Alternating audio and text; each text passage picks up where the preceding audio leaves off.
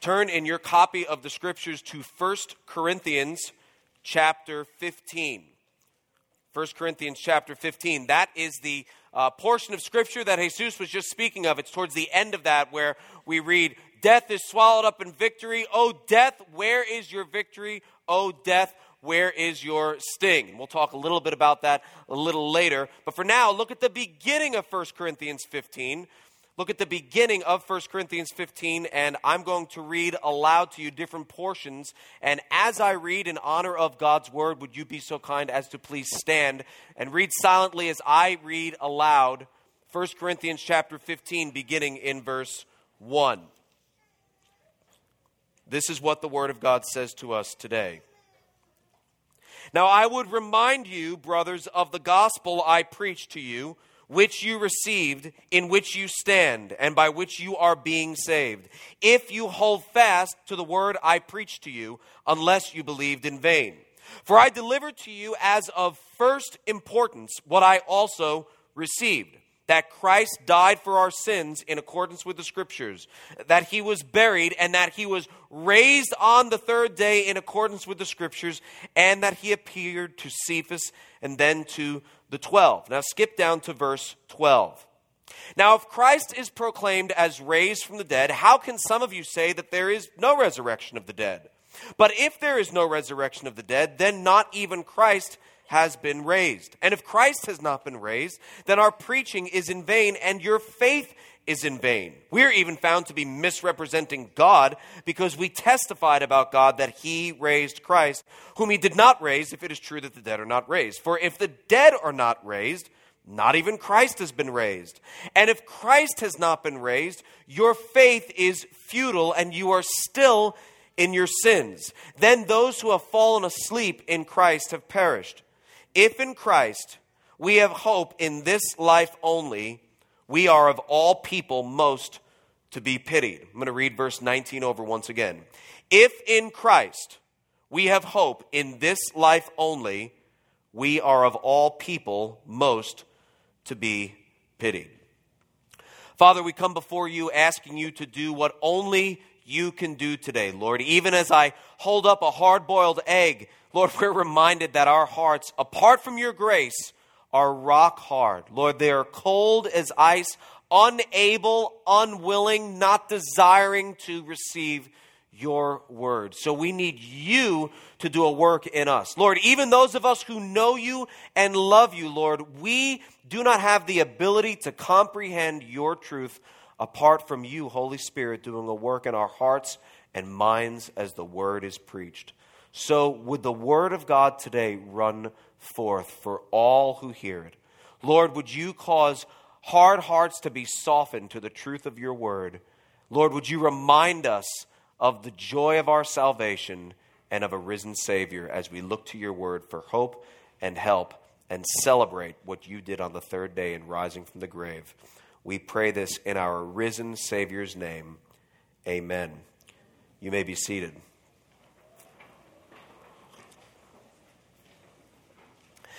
This time of year in our church calendar is arguably the most special, the most precious, maybe the most holy time of year because of what it commemorates. Now, I love Christmas. I love lots of different times of years for a lot of different reasons. But if you think about the past 72 hours, okay, the past 96 hours, what we focus on over the course of the past 168 hours, the past week, starting with Palm Sunday, as we look upon that final week of Jesus' earthly ministry leading up to the cross, and you think about what it commemorates, this is a big deal. In fact, in the passage we just read, Paul makes a bold claim in just the first few verses. Take a look again at 1 Corinthians 15, verses 3 and following. Paul says, For I delivered to you as of first importance what I also received that Christ died for our sins in accordance with the Scriptures that he was buried and that he was raised on the third day in accordance with the scriptures. And in verse 3, we see those words first importance. Paul calls this, of, of all the things he said, and Paul isn't short on words, Paul says a lot. 13 of the 27 books in the New Testament were written by Paul. And of all Paul says, of all Paul writes, preaches, and teaches, Paul says it's this it's the gospel that's of first importance. The fact that Jesus Christ died on the cross, was buried, and rose on the third day. And all of those things we look back upon in the last three days. That which is of first importance of all of scriptures we have looked back upon just in the last three days as we celebrated Good Friday and continue to celebrate Easter Sunday. Two days ago, many of you joined us for our very first Good Friday service. How many of you joined us at the Florence campus for our Good Friday service? It was a great time of being able to look back and remember what Jesus did in a solemn celebration, right? a, a, time where you would be sad, where you would be remorseful, where you would feel badly for sin and what it cost our Savior, but then still at the end, being able to wipe tears from your eyes and look at Christ and say, Thank you. Thank you, Jesus. This is the most bittersweet truth I've ever embraced in my life that Jesus Christ would suffer on the cross, the physical pain of being tortured, the physical pain of dying a slow and painful death, but even more than that would be the spiritual pain of paying the price for my sin. And we look back upon that and we say, wow, that really moves me. Wow, that's terrible, but that is awesome. That is awesomely terrible. That is terribly awesome. We look back upon what Jesus did and we feel both of those emotions. Christ died for our sins.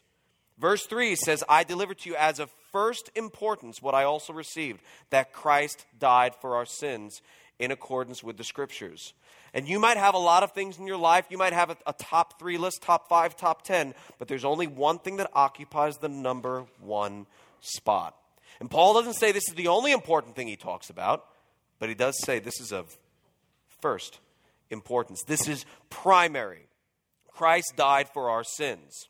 Now, last Sunday, if you remember, if you were here with us last Sunday, I opened the service saying all of us are to some degree, maybe you remember, burdened. Do you, do you, remember I said that? When I came up, just in my opening words, we had sang a song. It was either last Sunday or the Sunday before, I don't recall. But we sang a song and it was talking about casting our burdens or coming as we are to, to the throne, coming as we are to Jesus Christ. And I said, to some degree, each and every one of us is burdened. It's just a part of life. And some of us have burdens, but they're manageable burdens, but they're burdens nonetheless. Maybe you maybe you have a job. It's not the end of the world, but it's a burden that you have to bear. And it's not one you wake up, you know, wondering how are you going to manage, but it's still a burden. Kids, you, you maybe you, you go to school, and that's that's a burden, but for the most part, you can handle it, right? You, you you have school, you have schoolwork that you do, school assignments. It's a burden. It's not the easiest thing in the world, but it's still a it's still a burden. And some of us have burdens that maybe we find hard to manage. Maybe your job less. Maybe you found yourself suddenly unemployed or forced into a career change that you could have never seen coming because of circumstances beyond your control. Maybe you're finding it hard to make ends meet financially. Maybe you're in college and you're still unsure of what you'll, you'll, do when you get out of college or if you'll ever get out of college because of how things are going this semester. Maybe, maybe while I'm battling congestion, you're battling a life threatening illness of pain and suffering that perhaps even still to this day goes undiagnosed. We all have burdens. We come into here today bearing burdens that are not uncommon living on this side of heaven and on this side of the fall. So, what do you do about them? Is it really possible that one pastor on one Easter Sunday can give you hope for whatever burden, whether it seems manageable or too much to bear? Is it really possible that that's the angle that this pastor is going to take? Like, say, okay, now I know you have these burdens. I know you have an undiagnosed illness. I know you have, you don't know what the future holds. I know you're worried about that wayward child, but Christ is risen. Let's all close in prayer. Father in heaven, is, it really, is that really the angle that he's going to take right now? Well, here's, here's where I'm going with this. I want you to realize something about Good Friday, and I want you to realize something about Easter Sunday. And this is simply it. Whatever you fear, whatever you struggle with, whatever you find yourself worrying about, please know this. You must know this that the worst thing that could ever happen to you has already happened to you in Christ on Good Friday. That's, that's confusing, I know. But let me say it again, just so it's a little more confusing, then I'll explain it. The worst thing that could ever happen to you has already happened to you in Christ on the first Good Friday. Keep your finger in 1 Corinthians 15 and turn to Galatians chapter 2. As you turn there, I'm going to say it again and follow it up with some explanation. So, turning to Galatians 2, understand this the worst thing that could happen to you has already happened to you in Christ on the first Good Friday. What do I mean by that? Well, simply this that there is nothing that could ever happen to you that is worse than going to hell. There is nothing that could ever happen to you that is worse than going to hell. There's nothing worse that could happen to you than finding yourself in what the Bible describes literally as a lake of fire. There's nothing worse that could happen to you than eternal conscious punishment at the hand of Almighty God with no means of escape. There's nothing worse than that. Happy Easter. There's nothing worse than that. But instead of that happening to me when I die, Jesus did that for me when he died, and that counts for me. So when you look at Galatians 2, look at verse 20. That's what Paul means when he says, I have been crucified with Christ.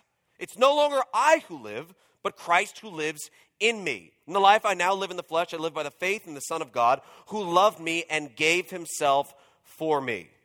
I have been crucified with Christ. God looked at Jesus' crucifixion on the cross as if it were mine.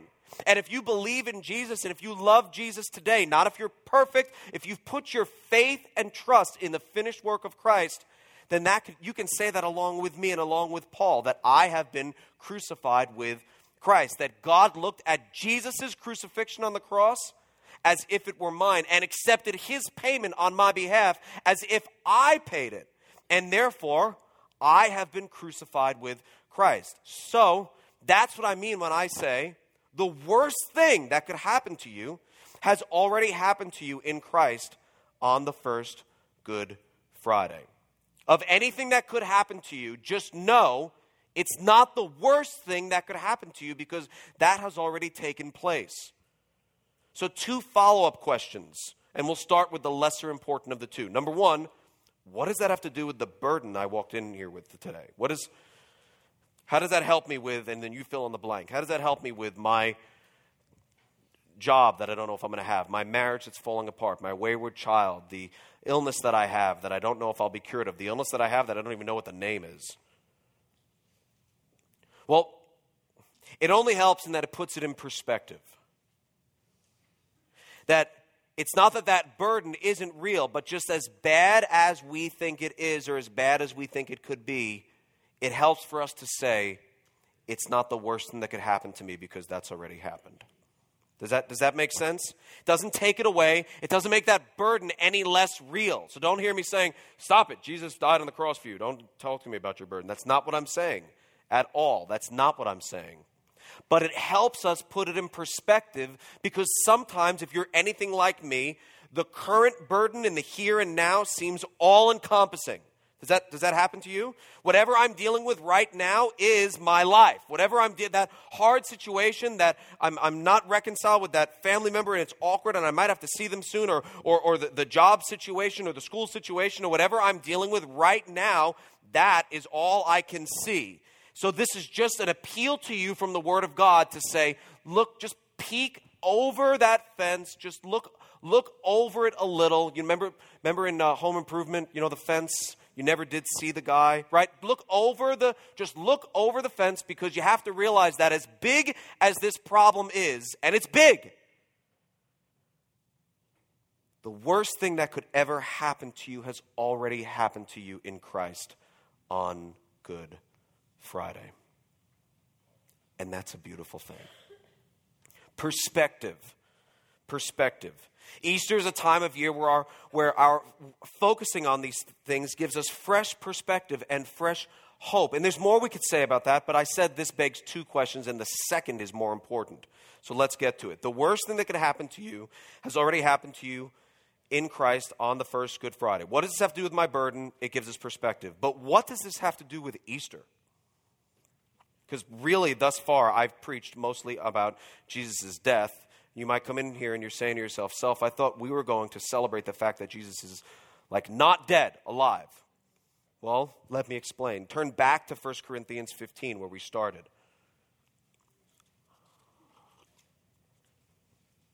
Last night we were eating breakfast for dinner. Do you do that? Who does? That's right. Anything for bacon, huh? Yeah.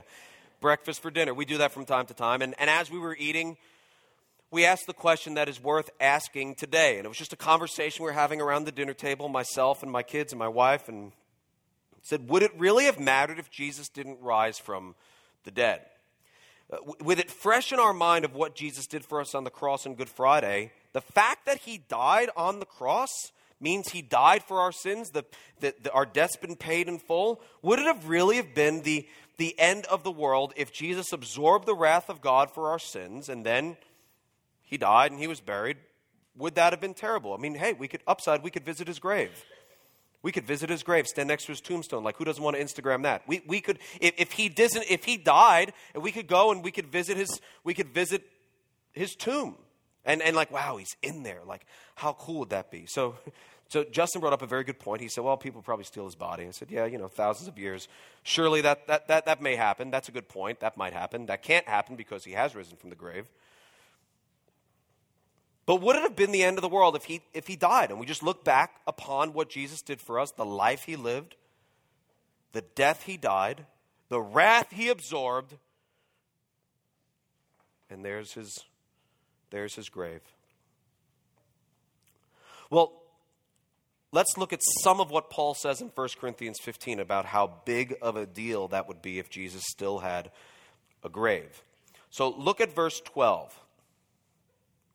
Verse 12 says this Now, if, if Christ is proclaimed as raised from the dead, how can, you, how can some of you say that there is no resurrection of the dead. So, what the, the church at Corinth was wrestling is not that they were saying that Christ didn't rise from the dead, but that there is no such thing as resurrection for the dead. So, therefore, Christ didn't rise from the dead.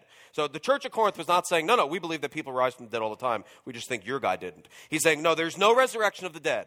There's no resurrection of the dead. The dead is the dead. That's it. There's no resurrection of the dead. And therefore, Paul says, well, wait a second. Hold on. If there's no such thing as resurrection from the dead, then Christ hasn't been raised from the dead. Pick it up in verse 13. And if there's no resurrection from the dead, then not even Christ has been raised. And if Christ has not been raised, then our preaching is in vain and your faith is in vain. For we're even found to be misrepresenting God because we testified about God that he raised Christ, whom he did not raise, if it is true that Christ, that the dead are not raised. Now look at verse 16. Once again, he says, For again, if the dead are not raised, not even Christ has been raised. Now look at verse 17. If Christ has not been raised, your faith is futile and you are still in your sins. Why? Jesus died on the cross. I thought, I thought it's his death that, that paid for my sins. So why would my faith, if I put, I can put all my, all my trust there, all my eggs in that basket. I, I, can, I can do that. What, what's the big, what's the problem? Why would my faith be futile? Maybe that's something that you would think. Why does Paul go on in verse 17 to say that my faith is useless? And then he goes on to say that if Christ hasn't been raised, then those who have fallen asleep in Christ, in other words, those who are in Christ, Christians who have died, then they also have perished. Wait a minute. That, that, I thought the cross would take care of that. Then he rounds out this portion of Scripture by saying in verse 19 that we're the most pitiful people in the world if we don't have hope in the next life. We're the most pitiful people in the world. Do you see that in verse 19? That's what he says. If in Christ we have hope in this life only, we are of all people most to be pitied. Well, think about what you know from other portions of scripture that we won't turn to right now but i'll quote to you. And maybe maybe you've never heard them or maybe they're familiar to you. Uh, remember what Paul says elsewhere in the book of Romans, chapter 6, 23, that the wages of sin is, is death, but the gift of God is eternal life in Christ Jesus our Lord. Sin and death. Or elsewhere, James the apostle and the biological brother of Jesus says this in James chapter uh, 1 and verse 14. But each person is tempted when he is lured and enticed by his own desire. Then desire, when it is conceived, gives birth to sin. And sin, when it is fully grown, brings forth death. See, there's this connection, there's an inseparable link between sin and death. So at the end of the day, watch, stick with me. At the end of the day, if Christ dies for our sins, that's great in that he bears the punishment that was due us. But answer me this if Christ stays dead, who really wins? If Christ stays dead, who really wins? If Christ dies and stays dead, he loses. And death has the last laugh because he would pay the penalty for sin on the cross, die a gruesome death, absorb the wrath of God, and then rot in a grave. If Christ stays dead, who really wins, Christ or death? The answer is death. But read just one more verse, the very next verse in 1 Corinthians 15. Paul says in verse 20, But in fact, Christ has been raised from the dead, the first fruits of those who have fallen asleep. For as by a man came death, by a man has come also the resurrection of the dead. For as in Adam we all die, so also in Christ shall all be made alive. Death doesn't win. We don't fear death. I'm so glad Jesus said that before. We don't fear death. And granted, when we think about death, I like how you put that. Like the first thought that comes to our mind is, ah, we do fear death. I mean, it's not something we love and embrace. But I think you said two thoughts later, we remember, oh, yeah, Jesus, right? Oh, yeah, death is still not something we're running towards, but we at the end of the day don't have to fear death because death didn't win, Christ won. And that's what we celebrate on Easter Sunday. Death doesn't win. We don't fear death. And so this is also true that, like I said earlier, the worst thing that could happen to you has already happened to you in Christ on the first Good Friday. With that, the best thing that could ever happen to you has already happened to you in Christ on the first Easter Sunday. The best thing that could ever happen to you has already happened to you in Christ on the first Easter Sunday. Ephesians 2 says, beginning in verse 4, But God, being rich in mercy, because of the great love with which He loved us, even when we were dead in our trespasses, made us what? Alive together with Christ. By grace you have been saved. And verse 6 says, raised us up with Him and seated us with him in the heavenly places in Christ Jesus. And you might read that and you say, uh, I have not been raised up anywhere. I'm not seated, I'm seated in my car, stuck in traffic on a bridge. I'm not, I'm not seated in any heavenly place at all. But you see how Paul writes that? He writes that present tense because it's as good as done. He writes that to the church of Ephesus, saying, Here's what's already been done. This is what's going to happen. He's already raised us up, He's already seated us there. We've got seats. We don't have to worry about finding a ticket. We're there. We're there, right? We don't have to scalp. We're going to get in. We're going to have a seat in the heavenly places. We're going to get in. It's as good as done because Jesus Christ rose from the dead. Romans 6 and verse 4 says, We were buried therefore with him by baptism into death, in order that just as Christ was what? Raised from the dead by the glory of the Father, we too might walk in newness of life. The worst this world can throw at us is death. The worst this world can throw at us is death.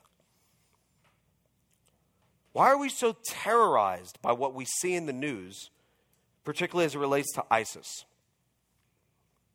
It's because they kill people, right? I mean, that's obvious.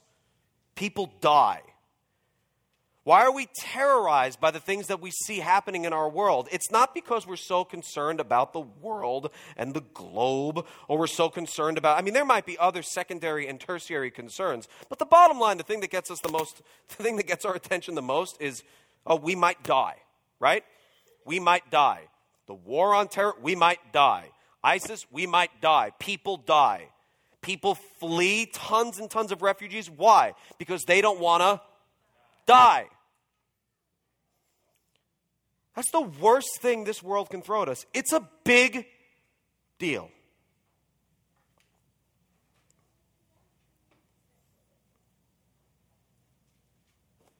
But the meaning of this weekend is that the worst thing that could happen to you for eternity is spending eternity in hell. And Jesus did that for you on Good Friday. And the best thing that could ever happen to you is escaping death. And that's already guaranteed to happen to us because of what Jesus did in rising from the grave on Easter Sunday. That's one of the reasons, we don't have time to get into it, but one of the reasons that we would be the most pitiful people on earth, and Paul in particular is saying we'd be the most pitiful people if we don't have hope beyond the grave. He's saying because we're, we're, we're literally falling on a sword for Jesus Christ. We're dying. We're willing to die for him because we don't fear death. We're willing to do these hard things because we don't fear death. Because the worst thing this world can do is kill us, and then we'll be with the Lord right? So he's saying if we don't have hope in Christ beyond this life, we're the most pitiful people because we know that we don't have to fear the worst this world can throw at us, which is death.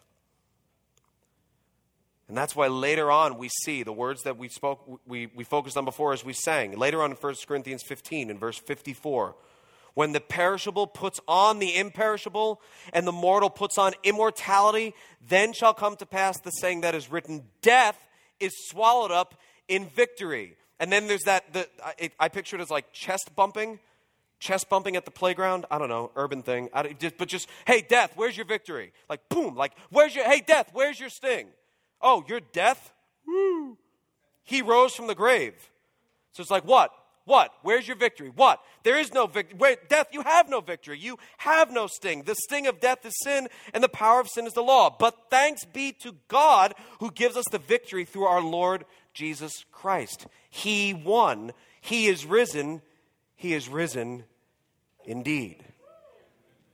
And that's why we celebrate. So I want to ask our worship team to come back to the stage as we prepare to worship the Lord through song again. And I want you to think about that. I want you to think about the worst thing that you're concerned about right now. That very real burden, that very real, re- very re- real reality. The world gives us plenty of reasons to be concerned. But the worst thing that could ever happen to you has already happened to you in Christ on the first Good Friday.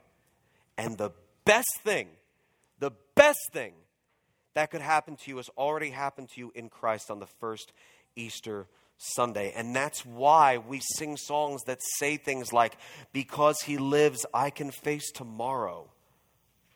Because he lives, every fear is gone. That's not just warm and fuzzy talk. Oh, this sounds sweet. This makes me feel all nice inside. No, no. Like literally, because he lives, I can face tomorrow. What I'm concerned about tomorrow is, is more manageable and easier for me to face, even if I don't have the answer, because Christ lives. And that which has the worst that could happen to me has already happened. He absorbed that. I know, we say things like, I know He holds my life and my future in His hands. That's the hope of Easter. That's why we come together to celebrate a risen, risen Savior who is no longer dead. He died for people like you and me, but now is alive and seated and ruling and reigning forever, forevermore. Would you stand as I pray?